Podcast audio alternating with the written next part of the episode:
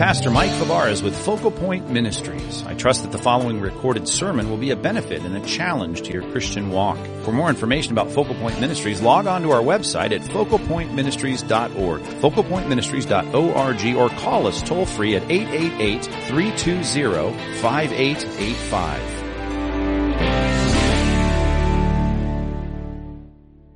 We have been studying through the book of Acts, and I want you just to grab your Bibles and turn there. We've reached chapter 14. This is a sub-series of Acts that we started many weeks ago in chapter 13. And the reason chapter 13 and 14 are all combined into one series, a 12-week series, is because this is one really long episode in Paul's life. Paul and Barnabas are on their first missionary journey, and it starts in chapter 13 with them being sent out on the missionary journey, and we're going to see them come back. But in that process of going through this missionary journey, we've seen a lot of interesting things happen, things that were, from a human perspective, very unexpected. And in this particular section, and we'll only be able to look at the first 7 verses briefly this morning, but in Acts chapter 14, verses 1 through 7, we see Paul and Barnabas responding to a situation like we've already seen in some form, and we will see it in even more dramatic form in the rest of the book. But I want to pause and step out of this historic scene 2,000 years ago and think about what they're demonstrating. What they're demonstrating in their commitment to Christ is something that it really is based on a set of questions that they were able to answer sincerely and thoroughly and with great resolve. And they're questions that feel very philosophical when you say them out loud. But as I studied this passage in prep for this morning's service, I thought they really seem to demonstrate an application, a living out, a fleshing out of 3 of the biggest questions that any human being could ever ask. They're the questions that keep people that know the answers to these questions, they know the accurate answers to these questions, from being fretful and frustrated. And by the way, do you think that's on the rise in our generation? Yes. As Jesus said, there'll be wars and rumors of wars, there'll be pestilence. I mean, we've experienced all that here in the last couple of years, and we have a lot of frustrated and fretting people in the world. But in the words of Christ, it ought not be among you. There is, and he said that about leadership principles, but it certainly applies here. That's not what he wants of us, right? The storms on the sea, he expects us to be calm because we can answer these 3 questions. And they seem deep, but I hope that if you're a Christian here this morning, you can answer them. And that is, where'd you come from? Where are you going? And what are you here for? I mean, those are really the big human questions that every mature thinking person should eventually get around to asking. And some people say, well, I'm just a cosmic accident and who knows where I'm going because I don't think there's anything beyond the grave. And if there is, I don't know what's there. And what am I doing here? I don't know. I'm just living to have a good time. I mean, I don't, just stay out of trouble, to get the most out of life that I can. Right? But as a Christian, you step into this relationship with God. And if you're here this morning as a Christian, a biblically converted Christian, then you know that the answers to these questions, they shift to what I would say is a category of truth, and now you're ready to say, I know where I came from, and I know where I'm going. And the time between my birth and my death, I should be able to figure out by reading God's self-disclosure, his book, the revelation of God's truth, his mind on paper, this thing we call the Bible. I should be able to say, and I know why I'm here. Right? And I know we'd love to have increasing clarity about the specifics of why I'm here.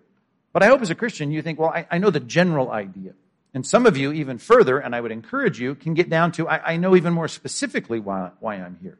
And I just would present to you in this passage, with all the change that goes on from the beginning of this passage to the end of this passage, only 7 verses, here are 2 guys that know where they came from, know where they're going, and they know why they're here. And that allows them to not fret. That allows them to not be frustrated, even though their life is filled with a lot of stuff that I think may parallel a lot of what we feel in our world that we should respond to with fretting and frustration. But I encourage you not to. So real quickly, let's look at this passage and let's see if I can't save you some frustration and fretting if you are a Christian. If you're non-Christian, I don't have any real hope for you other than for you to step into the truth of the gospel and have these answers, have these questions answered in a very definitive way. You need to know where you came from, where you're going, and what you're doing here. Take a look at this text with me. I had you turn to Acts chapter 14, verses 1 through 7. It says, now at Iconium, they. And again, I could preach this as one series because chapter 13 and 14 really should be one chapter. And no one was asking me when they put the numbers there 1,000 years ago. But the idea, 800 years ago, is that even the pronoun here didn't give us Paul and Barnabas' name. We have to go that pronoun back to the previous section, and we know that they've been thrown out of Pisidian Antioch there in southern Galatia, in what is now modern-day Turkey, and now they're fleeing. They're going on 90 miles southeast to a place called Iconium. And they, you got to fill that in from context, Paul and Barnabas entered together into the Jewish synagogue. Now, they'd been kicked out of the synagogue in Antioch, Pisidian Antioch. And I keep saying Pisidian Antioch, and you're new to this, because they left Antioch, but Antioch in Syria. There's Syrian Antioch, north of Israel, and then there's Pisidian Antioch, which is in southern Galatia, a Roman province of what is now modern-day Turkey. Asia Minor, they called it in the first century. So, in Pisidian Antioch, they run out of the synagogue, and they didn't say, well, we're done with the Jewish people now. No, he goes back to the synagogue, and he's going to preach. Matter of fact, he's going to preach in such a way, he spoke in such a way, middle of verse 1, that a great number of both Jews and Greeks, they believed. Now, there's a good verb, but we need to understand that that was about believing in Christ as the Messiah that was predicted in the Old Testament as the solution to our sin problem, right? They believed that. They trusted in that. But a lot of people didn't. Verse 2, but the unbelieving Jews stirred up the Gentiles and poisoned their minds against the brothers. So it wasn't a universal applause from the people there in Iconium. There were people that said, no, this is wrong, and they're out there trying to counter. We saw that in Antioch, Pisidian Antioch. So, verse 3, underline this, they left. Underline the word left. Do you see that in verse 3? What translation are you reading? I know this is not the interactive hour, although Nathan got you going there in the announcements, or you got going in the announcements. So, anyway, does it say that they left? Correct me if I'm wrong. No, they didn't. Thank you. Thank you. Extra point for you. No, they remained. They didn't just remain. They remained a long time. Does that not seem counterintuitive? Right? They just had happen here what happened there, and that is people were stirring up the crowds in terms of contradicting what they spoke. And then it says, so they remained a long time. They saw it as a challenge. They saw this pushback as, okay, I know what I'm here to do, and I'm going to do it. And they were speaking boldly for the Lord, who bore witness to the word of his grace, right? The message of believing in Christ is grace. God forgives us graciously. You don't earn it. There's no penance. There's no stairs to climb on your knees or rosary beads to count. You are trusting in Christ, and it's a gospel of grace. And God was attesting to that because he didn't have a New Testament document to say, look here, it's written right here in the New Testament. New Testament hadn't been written yet.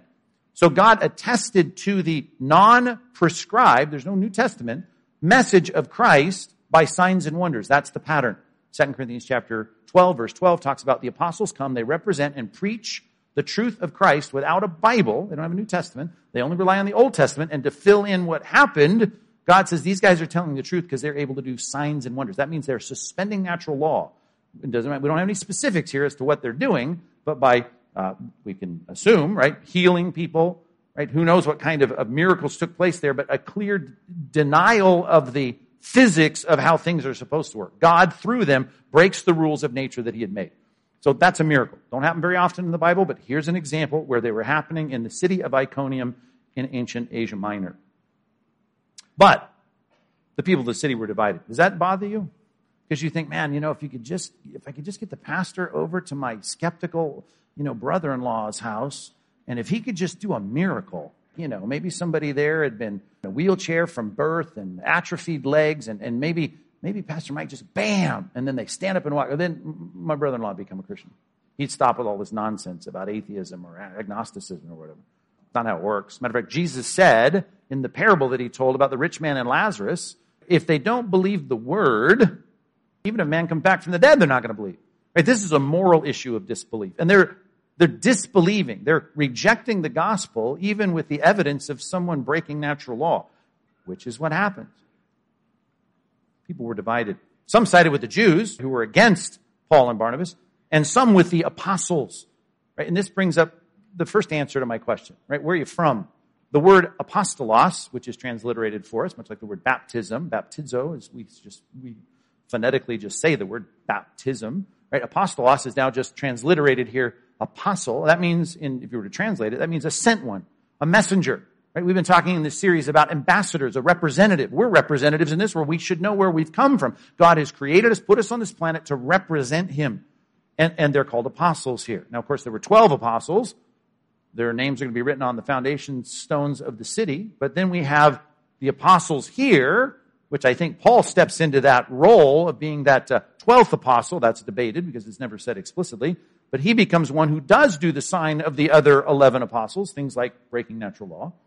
But they're called here sent ones. And I like that because it speaks to the idea they know where they came from. They came, I guess you could say, earthly coming from. They came just like Pastor Evan came from this church to go there to that church. They're sent from Antioch of Syria to come through Asia Minor. And they knew they were sent there as missionaries, but they know beyond that. They were sent by God, of course. God created them to be messengers of the truth of the gospel. Some sided with them. Some didn't. Now, they're used to the opposition. We saw it up there in verse number 2. Look at verse 5, though. When an attempt was made by both Gentiles and Jews with their rulers. Now the city officials are involved. The city council has voted, the magistrates, whatever. Now they've got a bounty on their head. And what do they want? They're going to persecute them and they're going to murder them, right? To mistreat them, which is not like calling them names. They've been called names, right? This is like, we're going to torture you and stone you. Stone means what? Taking up boulders and throwing at them to kill you. Now, I don't recommend you do this, but I've seen people stoned to death with rocks, right? There are videos out there of this happening in the world today. And it's a horrific experience, right? Horrific. Right? You get knocked in the head, you get dizzy, you get knocked again, you get people throwing rocks at your rib cage, you can't breathe, broken ribs, you get down on the ground. And they want to kill him in a most excruciatingly painful way. So, do we have a repeat of verse 3? So they remained a long time. No. Just like Jesus said, if they're going to persecute you and want to kill you, thinking they're doing a service to society or to God, right? What did Jesus say of the 12 and the 72 he sent out? Flee to the next city. Go to the next place. And it may be why Luke actually used this word. They learned of it and this seems like retreat. They fled. It seems like, oh, and now you're going to chicken out. Now that it's going to cost you your life. Do you think Paul was afraid to die for Christ? Nope. We read that in Philippians chapter 1. Willing to be a martyr, to die for Christ. Right? But he's not stupid. Right? There are a lot of other people here in Asia Minor that should hear and can hear the gospel. There are people that God has as an audience with receptive ears. There's good soil out there, so to speak, to use Christ's analogy of the four soils. They need to hear what you have to say. So if they're not going to hear you here, and he's already had this pattern back in Antioch of Pisidia, just knock the dust off your feet and go. In this case, you don't even have time to knock the dust off your feet because they're trying to throw rocks at you and kill you. So leave quick, flee to Lystra, which is about 18 miles away, and then eventually to Derbe, which is about 55 miles away from where they're at in Iconium. And these are cities of Lycaonia, a different region than we had in southern Galatia, and of the surrounding country. And there, they said, we need to rethink this preaching thing. Maybe we shouldn't be doing this because it's causing a lot of trouble for us. No. They continue to preach the gospel. And there they continued to preach the gospel. 8 words in English. If you're a Greek New Testament reader, and some of you are, you've taken Greek at our class, look at what this is in Greek. Right, 3 words. I just love that. 3 words. There, preaching the good news of the gospel. It's a long Greek word, and it's the verb to be. They continued. They remained. They were. Right? There, preaching, they were. I just love that. The way it ends. It's like unfazed. They're all about this. We know what we're here to do. Right? We may not be able to do it here, but if we can't do it here, we're going to do it there. We know what we're called to do, because even if you were to kill us, and though I'm smart about the fact that if you want to kill me, I'll go somewhere else, but even if they were to kill me, Paul said, I know where I'm going. Right? To be absent from the body, be present with the Lord. Here's a guy that did not fear. He's willing to go to the next city and risk his own life there, but he knows what he's called to do. And I love that. And we've identified with Paul and Barnabas on the first missionary journey, saying, you're on a missionary journey right now. And this is a cycle in your Christian life where you're here to represent God. You are an ambassador of Christ in your workplace, in your neighborhood, in your family, in your extended family, in your kids' little league team. You are a representative of Christ to represent his righteous standards, to model his righteous standards, to speak the words of life, to be able to say to them, you know what you need before your creator? You need a righteousness that you don't have, an alien righteousness, to use Luther's term. And you need that applied to your life by faith in Jesus Christ. That's what you need. We need that message. It needs to come through us. We need to know where we came from, that we're sent ones in our generation. We know where we're going, that even if we were to have the worst possible thing happen, it's okay. It's not about this life. We got guarantee as to where, and we need to know what we're doing. Number 1 on your outline, if you're taking notes, just real quick here, I just want you to be convinced of your assignment. Number 1, Be convinced of your assignment. They knew what their assignment was. It starts with their assignment and it ends with their assignment. Verse 1, verse 7. They were there, willing to say, didn't work out in that city. We're going to come to this city, Iconium. We're going to go into the synagogue. And guess what we're going to do? We're going to speak. We're going to represent. We're going to talk about Christ. And we're going to speak in such a way, and we know what that way is, because in verse 3 it says it's a bold way. They're speaking boldly for the Lord. They're not afraid. And they had confirmation. God was saying, that's the right thing. Confirmation. Confirmation through those signs and wonders. Now, you're not an apostle in the first century. You're not an apostle with a capital A. You're a sent one in our generation in South Orange County in the 21st century with a small a. And so you don't get to see the miraculous signs of you suspending natural law. People claim that, the charlatans in our day, right? Trying to raise money from your grandma. That's wrong. It's crime. I get it. Maybe you're not a Christian. You're saying I'm not a Christian because of those guys. Well, we're not for those guys either. Let's shut those guys down. But we do have affirmation when we start to get serious about what God has called us to do. It's a supernatural kind of affirmation, not by doing a magic trick and suspending natural law. But I love the way it's put. Listen to this statement as Paul talks about the confirmation. 2 Corinthians chapter 3, he says, do we need, as some do, letters of recommendation from you? Some kind of proof, some kind of resume that says, well, these guys will tell you they're legit. You yourselves are our letter of recommendation, written on our hearts and known and read by all. You show that you are a letter from Christ delivered by us, written not with ink, but by the Spirit of the living God, not on tablets of stone, but on tablets of human hearts. You'd like to go to Chalk, right, in Mission Viejo and up in Orange, and you like to walk through and see these kids with cystic fibrosis or, you know, with the spina bifida. You'd like to heal them. That'd be great. That'd be good. And to have a short-term benefit because they would live without that malady, that disability, that'd be great. But the miracle that you can perform as a representative of Christ that shows that your assignment is real and it's working is when hearts are changed just like this. When you look back and you say, I have represented Christ, I've spoken of his gospel, and I've seen lives changed. And you watch maybe the people that got baptized this morning, maybe you had a hand in it, maybe your name was mentioned, and you think, those people's changed lives as God's Spirit indwells them. They redirect their life, their priorities. They are used now in a way they never would have been used. That's the confirmation of God involved in all this. You need to be sure of your assignment. Start with the big picture. All of us as Christians are representing Christ in this world, and we're supposed to have our mouths filled with the message of the gospel. That's the bottom line. Every Christian, that's how it starts. When Jesus calls the apostles, it's like the call to us. Follow me, and I'll make you fishers of men. You're going to replicate this. If that didn't happen with every generation of Christians, right, we would not be here. You're supposed to be evangelical Christians. There's another transliterated word, the euangelion of the Greek New Testament. Euangelion means that the message of the good news, it's coming out of my mouth, and I'm speaking that to people. That's the word, by the way, that's in that last verse, one of the three words of verse 7, the euangelion, only it's used in a verbal form that they're out there giving that message, and I hope that you see that as your mission. If you want to speak philosophically, we go back to, ask the philosophical question, why am I here? I could go to Romans chapter 11, verse 33, for instance, right? Think of that doxological statement, the statement of praise to God. It breaks out in Paul's discussion of really tough topics about Israel, the Gentiles, and all that. He says this, all things are from him, speaking of God, all things are through him, and all things are to him. And think of the circle there. All things are from God. We would not be here if God did not create us. And all things are through him. The Bible says very clearly he sustains us. He gives us life and breath and everything else, to quote Acts chapter 17. Colossians says that Christ upholds all things, and in him all things consist. Right? In him we live and move and have our being, to quote more scripture. So he sustains all things. All things are through him, and then all things, here's the problem for most of us, right? We're created by God, God sustains our life, and then we do whatever we want. No, here's what Christians do. Now we know that all things are to him.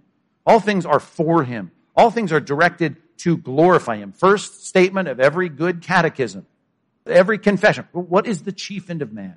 Think about that, Westminster Confession. It's to glorify God. I mean, that's the first statement out of our mouths. What are we here for? We're here to glorify God. And we're here to glorify God by living a life that reflects his holiness as imperfectly as we do, and to give that message that the perfect holiness that you need to be acceptable before your God is all bound up in the coming of Jesus Christ, living in your place and dying in your place. We heard it testified to so eloquently this morning from our baptismal candidates. That is a purpose that you have. How do I glorify God? Do you represent him? Do people at work know that you're a Christian? Do people in your neighborhood know you're a Christian? Do they hear you talk about your faith? Do they see you demonstrate your faith? Are you representing him? Are you really an ambassador of Christ? And the answer is yes. The question is, how good of an ambassador are you? How are you doing at your ambassadorship? And we've been talking about that for the last 9 weeks in this series. But then think even more specifically. This is why I was made, and therefore I'm going to engage in it in a specific way wherever I might find myself. Turn to Galatians really quick. Galatians chapter 1, and I only want to go there, not only because it says something so powerfully about what we're talking about, but Paul is writing back to the Galatians. When he writes to these people that he encounters here in Acts 13 and 14, he's going to write this letter back to the churches of southern Galatia. And he says this about his calling. And he says it in such dramatic terms. I just want you to feel it and to sense it.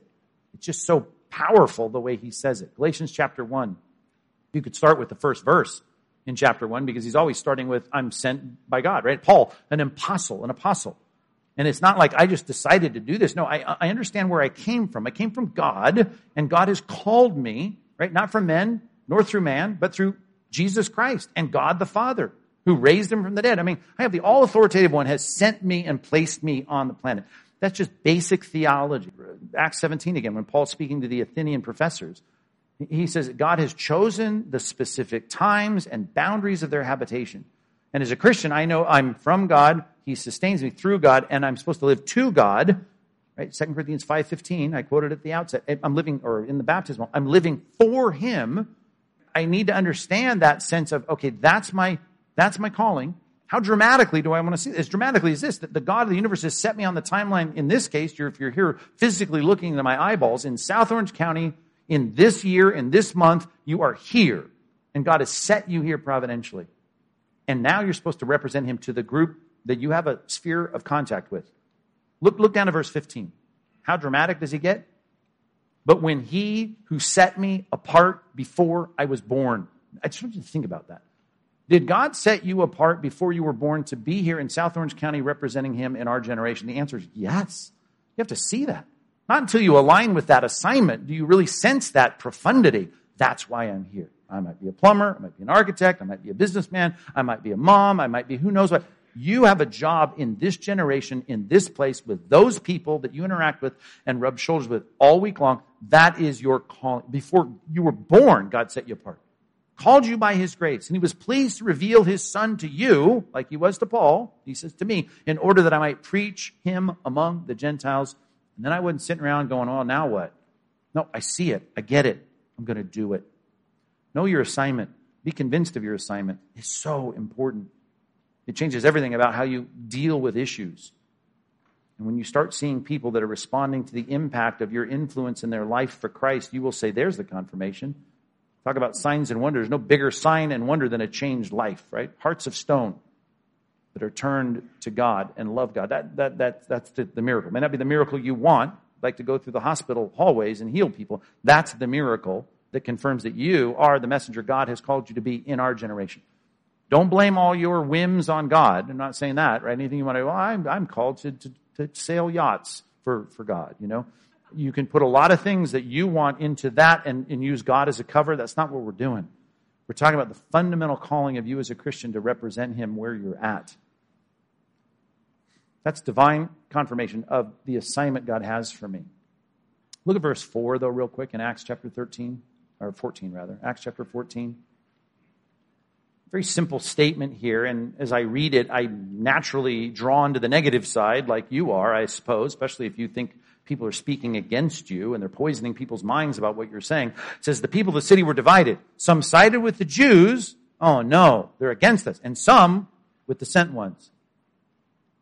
And I'm just naturally, because before it and after it, I'm seeing that there's negative things that come from people that don't align with Paul and Barnabas. They're against him. So I want to go there. But then I thought, man, wait a minute.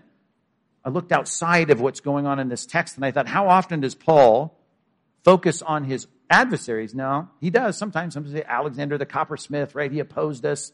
But God's going to take care of him. You do see that occasionally. But more often than not, he spills more ink talking about those that were with him. And he finds great, here's a word, refreshment in that. He finds great, to use another word that he uses, comfort in that. I'd say this, a world that's difficult, a world where you're going to get some pushback, a world where you're going to maybe lose a job for standing up for Christ, in a world where it's going to get increasingly hard to stand up to even say basic things that the Bible says as you represent his righteousness and speak of his salvation, I'm just telling you this. You ought to, number two, value the human affirmation. And I bet you got some. I bet you have some. Only in rare situations did Paul never have anyone. And even when he had no one, in 2 Timothy chapter 2, as he looks back on a season of his ministry, he said, the Lord stood with me at least. But I'll tell you what, you probably got what he had. I got Luke, I got Barnabas, I got Titus, I got Silas, I got Aristarchus. I mean, these are people that stood with him. And he says, man, I'm so thankful. You partnered with me, he says to the Philippians over and over again. And because of that, he said, my heart was warmed. I mean, that's a paraphrase. He says, I yearn for you with all the affection of Christ. He says, on every remembrance of you, I thank my God for you. Why? Because you stood with me. At the end of that epistle, by the way, in Philippians chapter 4, he said, there were a lot of people that did not stand with me. You Philippians stood with me. When no one else stood with me, you stood with me. It's like you were standing in prison even with me. That's a prison epistle. He's writing from a Roman prison under house arrest there in Rome. And he says, you guys were with me. It's as though you were there supporting me.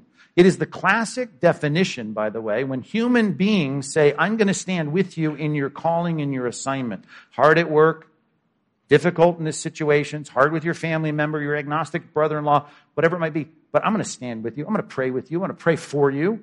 When you encounter the difficult things, I'm going to feel those things with you. That's the classic definition of the word that we translate in our text, encouragement. And I've many times described it because it's a great compound word in the Greek New Testament. Parakaleo. Parakaleo translates the word, sometimes exhortation, but it translates the word encouragement. Like when Barnabas was an encouragement to Paul, he stood with Paul, which is poetic because in this passage, that's what he's doing. Paul is about to get driven out of town, but Barnabas is there. And there are others that are there. Some of the people, the town was divided. There were some that sided with the apostles. That's awesome. Encouragement, para means next to, kaleo means called in. And I just want you to take a minute to value the people who have been called in to support you and encourage you in the midst of your calling and your assignment where you're at. Do you have some? I hope so. I assume you do. And they're cheering you on, and they're praying for the things you're praying for, and they want you to represent God well at your work, and they want you to stand up for Christ in your family. They want you to do the right thing in your evangelistic encounters. They're for you. Value those people. I think about 1 Corinthians 16 when Paul says, these are the people that deserve recognition in my life. You need to recognize these people. They stood with me. Right? Stephanus, right? Household Stephanus. You have so many people that Paul said, these were the people that kept me from just like losing my mind. Titus, for instance. Titus came and refreshed me. He brought me comfort. If you value the human affirmation and you even respond the way that we see Paul responding with thanksgiving and prayers, and he loves them. And you ought to love that too. It's a good thing, and I hope God's supplying it in increasing measure. Because you stand up for Christ, you're going to get opposition, but value those that side with you. That's a good thing. Verse 5. When an attempt was made by both Gentiles and Jews and rulers to mistreat them and to stone them, they learned of it and they fled to Lystra and Derbe, cities of Lycaonia and the surrounding country, and they continued to preach the gospel. Here's what we saw even in the last passage. We talked about the undeterred nature of Paul when the venue in which he was called to do what he was called to do was shut down. We talked about closed doors and open doors. The door is going to be open because they don't know him yet in Lystra and Derbe, but in Iconium it was shut. Why? Because they're going to kill me. It doesn't make any sense for me to be killed right now when I can go preach the gospel somewhere else. And so it is for you. There are situations, I should say, there are entire industries right now where Christians are not going to be able to work there anymore. They're not. You cannot stand for truth in certain industries and certain professions that your grandmother could have easily spent her whole career or his whole career, your grandpa, doing what you are doing and standing for Christ and living for the gospel in that place. There are certain things that shut down now, and you just can't do it. And I'm saying, well, what do you do? Do you just shut up and be quiet for the rest of your career? Nope. You move from Iconium to Lystra and Derbe. You find another place. Because it's not about where you do what God has called you to do. It's about what you're called to do. Know what your assignment is. What am I supposed to do here? Right? And it's not about me, but I remember, I've told you my story. Some of you, I had planned in the first church that I pastored to stay there for the rest of my life. I envisioned it. I thought it. That's what I'm here to do. I'm just going to die here in my study. I planned it would be several years down the road, but I thought, this is where I'm going to be. And then God changed everything. And I could have, I'm not saying I wasn't tempted to, say, well, I'm done with this. It kind of stinks. I don't like it. I quit. I'm finished. And God said, no, I just want you to do what you're called to do, and you can't do it here anymore. I want you to do it here. Okay. That's a hard thing to do sometimes when you get fired. Some of you went through a family that disintegrated. And you thought, I never thought I'd be divorced. I never thought I'd be fired. I never thought I'd be run out of town. I get that. But you know what? You got to be unfazed by that. Those are redirections, and as we've seen, they're providential redirections because God is doing amazing things. Like, guess who he's going to meet in Lystra, by the way? Timothy. How important is Timothy becoming in his ministry? Huge. I mean, you got books of the Bible because Paul met Timothy in Lystra, and this was all about Paul doing what God called him to do, even though he didn't know where he was supposed to do what he was called to do. Number 3, you need to remain unfazed by redirections. Value human affirmation. And if in a situation you find that your whole circumstance for doing what you're called to do is changed, it could be, I think about it, your mom, I'm supposed to raise these kids, death of a child. Huge. How big is that? Gigantic. Think about Job. His whole family, all of his kids were killed. Is it like, well, I guess I'm done doing what I'm supposed to be. I'm fed up with this. I tried to be a good dad. I tried to be a good leader and boss. No, just, you got to transition and say, whatever the redirection is, I'm going to do it. I'm going to be unfazed by the redirection in my life.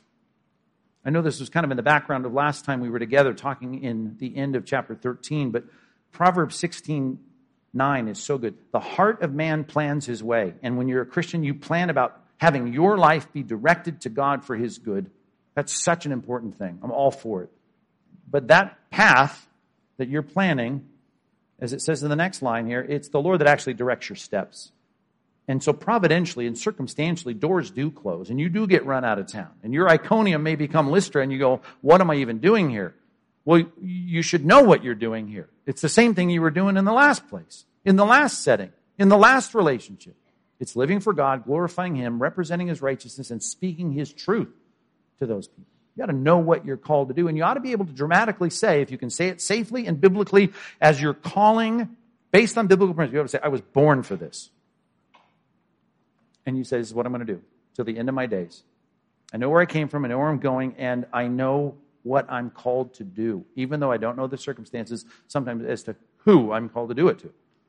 But I know what I'm called to do. Let's settle here just as we close in a great psalm, and it's a psalm that I'm directing all of us that are participating in small groups to engage with. It's a long section, and you can do all you want in your study in the whole psalm. But turn to Psalm 37 as we close. Here is a passage of Scripture that is written by David, and if anyone knew about redirections, it was David. I mean, David was just, I don't know what his plan was as a shepherd boy, but it probably wasn't to be the king of Israel. And then he was called to be the king of Israel, and then he was a bounty was on his head, and talk about being run out of town. He was run out of town, he was run out of Israel. And then he became the king, and you think, okay, great, I've finally arrived. I get to do what God's called me to do. And then his son Absalom rises up in a coup d'etat to overthrow his kingdom, and he ends up leaving as a refugee with his son trying to kill him. Talk about a guy's life that's just like all over the place, King David. And yet a guy like King David could write this psalm by the guidance of God's Spirit to minister to us when the topsy-turvy, tumultuous life and world that we live in changes our plans. And we can settle on this. Let's just read the first 19 verses here. And it all starts with this first word, fret not. Fret not. Don't fret. Because of evildoers, they may have slammed the door shut. They may be trying to pick up stones to stone you. Or look at the guys that compromise and they stay in their jobs, or they get their paycheck, or they get the promotion, or they're able to stay long-term in a place, but they're compromised. Don't be envious of the wrongdoers.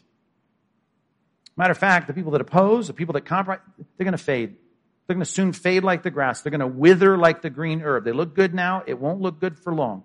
You trust in the Lord and do good. Even the tense of that, continue to do it. Just keep on going, unfazed. You need this word in the New Testament, endurance. Run the race that is set before you. Do it with endurance. It's a great word, hupomene. I'm resolved to do this. Remain unfazed. Trust in the Lord. Do good. Dwell in the land. And I love this. It's a poetic way to say it. Befriend faithfulness. My job just going to be faithful.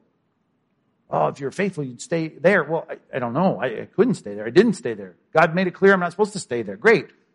I'm just going to be faithful to do what I'm called to do. I know what God has called me to do. I'm going to keep doing it. Delight yourself in the Lord, Focus on him. He's unchanging. His purpose is unchanging. He'll give you the desires of your heart. And what is that? You know what I want? I want to be able to die, say, I fulfilled my assignment. That's what I want. It may not be the way I planned it. Lord's going to direct my steps, but I know what I'm here for. And I hope at the end of this, he can say, yeah, well done. That's where this whole passage is going. The last sermon in this series, right before Easter, is called that, right? We want to hear well done. And in the first missionary journey, they get to hear that at the end, right? We get to see that affirmation from God. Verse 5, commit your way to the Lord. This is what I think should be done. Here's the next step. Trust in him. God will act. He'll bring forth your righteousness as the light, your justice as the noonday. Right? You want to fret? No, don't fret. Here's the opposite of fretting. Be still before the Lord and wait patiently for him. We'll see this work out. Fret not yourself over the one who prospers in his way, over the man who carries out evil devices. Refrain from anger. Talk about the problem in our day, right? Fretting and frustration. That should not be what we're doing, and we don't see it in this passage. It's an argument from silence, but Paul and Barnabas are not fretting, and they're not angry, and they're not frustrated. They're going to do whatever comes next. They're going to take the redirection and keep going. Refrain from anger, forsake wrath, not about revenge, not about payback. Fret not yourself. It only tends to evil. For the evildoers are going to be cut off. And those who wait for the Lord, though, they're going to inherit the land. In just a little while, the wicked will be no more. Though you look carefully at his place, he will not be there. But the meek, right? The meek trusting in God, committing their way to the Lord, doing what they're called to, they're going to inherit the land. They're going to delight themselves in abundant peace. That's what I want, not frustration. The wicked plots against the righteous and gnashes his teeth at him. And they were doing that to Paul and Barnabas. But the Lord laughs at the wicked. Oh, they think they won because Paul ran to the next city. You don't know what blessing you lost in having them run to the next city. The Lord sees that his day is coming. The wicked draws swords and bends bows and picks up rocks, right? To bring down the poor and needy, to slay those who are upright in their way. Their swords will enter their own hearts and their bows will be broken. Better is the little that the righteous has, think about that now, than the abundance of the wicked. Paul and Barnabas left like fugitives, probably sneaking out of town at night. They fled. That's a weak word, it seems. Better is the little that the righteous has than the abundance of the wicked. For the arms of the wicked shall be broken, but the Lord upholds the righteous. The Lord, verse 18, knows the days of the blameless. He's involved in every detail, every step, and their heritage will remain forever. They are not put to shame in evil times. In the days of famine, they will have abundance. University of Chicago does a survey every year. It's been doing it for over 50 years now to gauge and estimate the happiness of our country. To flip it over, I guess you could say, they're trying to judge the fretting and frustration of our culture. The last report they put out, I don't know if you heard the report, some of the news channels did talk about it. We have hit, in all the years they've been doing it, an all-time high of people being unhappy. And I guess I'm thinking, well, that's no surprise. I guess I could have predicted that. Right? Circumstances have changed. All the things that Jesus said would happen. There will be wars and rumors of wars. There are going to be pestilence. There are going to be all kinds of problems. But what does Jesus say after that? Do not be alarmed. Everyone else is going to be alarmed. Do not be alarmed. Don't fret. Don't be frustrated. Right? Because even if they shut our church down, think about the things that the government can do. Think about the oppression that can happen to you and your jobs and your situation just by standing faithfully for Christ, saying what he's been saying to us in his word from the beginning. A lot can happen that's bad. Don't fret. Paul's going to end up in jail in Philippi, in stocks at night after being beaten. We're going to see all of that. And Paul rejoicing. Paul writing letters of encouragement to those that stand with him. And we're going to see all of that. They said it's reached an all-time low happiness against ever and through every demographic. It's the worst report they've ever put out there at the University of Chicago. And I think to myself, okay, I think back to the words of Christ. It ought not be among you. Right? Why? Because we don't fret. It can go bad. It can get tough. It can be difficult. We can become the underground church. Okay, well, let's do it. Because we know what we're called to do. And we know where we're going. And we know where we came from. We're sent by God to do this in our generation. Not afraid. Unencumbered by fretting and anger. I'm grateful to the people that stand with us. I hope that doesn't change. I hope we continue to see this tribe increase. Fear is a problem, and it shouldn't be that way among us. I hope that a reminder of our purpose, our calling, will get you to be free from a lot of the frustration and the angst and fretting that we see in our world. Be different than that. Go rejoice this afternoon if you know where you're from, where you're going, and what you're here to do. And if not, today's the day to get that right, to figure that out, to repent of your self-directed life. You heard the testimonies. That's not going to work. Right? What does it profit a man to gain the whole world? Get everything you want and forfeit his soul, because you will forfeit your soul if you're living by your rules. You just will. It's about you putting your trust in Christ, and I hope that maybe with the voices, right, the harmonious voices you've heard this morning from a lot of different mouths might be what God uses to bring you to your knees to say, I surrender, because that's what it is. It's surrendering to the will of God. Can't do it. Don't measure up. Not good enough. God doesn't grade it on a curve. God has no grandchildren. It's time for you to put your trust in Christ today and start living for him, 2 Corinthians 5:15. And once you do, then you can be able to answer in increasing specificity where you're from, where you're going, and you can join us in doing what we know we're here for. Ambassadors of Christ. Would you stand with me? Let me dismiss you with a word of prayer. God, we in our day continue to hear news, and some people here probably are too addicted to every bad headline that comes out. Don't want to stick our head in the ground, but God, everything that we're seeing should not make us gasp. It should remind us that you're faithful to keep your promises, because you said between now and the end, there will be increasing trouble on this planet. And you've warned us of that repeatedly, but you've said, my peace I leave with you. Not as the world gives. I give you a different kind of peace, a transcendent peace. In this world, to quote that passage, right? God, you told us, Christ told us, you'll have tribulation, but take heart, right? Be heartened. Don't fret. Don't be frustrated. I've overcome the world, because you know where this is going to end. My Father's house, there are many rooms, many places, many dwelling places. If it weren't so, I would have told you, but I told you. And Jesus said he's gone to prepare a place, and we're so grateful that he made that promise. He sealed that with a historic bodily resurrection that should make this something that we never doubt. And we await his return, as the church has been doing for 2,000 years, and we want to see more people brought to repentance and faith and submission to Christ. We want to be representatives in our day, whether we become the outcasts of our culture, whether we become the oppressed of our society, or whether we continue with the freedom that our grandparents have had to proclaim the gospel and put it out on social media and stream it on YouTube. If that continues or it ends, we will not fret, we will not be afraid. But we'll continue to do what we're called to do, and I pray you'd help us to do that with strength and vigor and resolve. In Jesus' name, amen.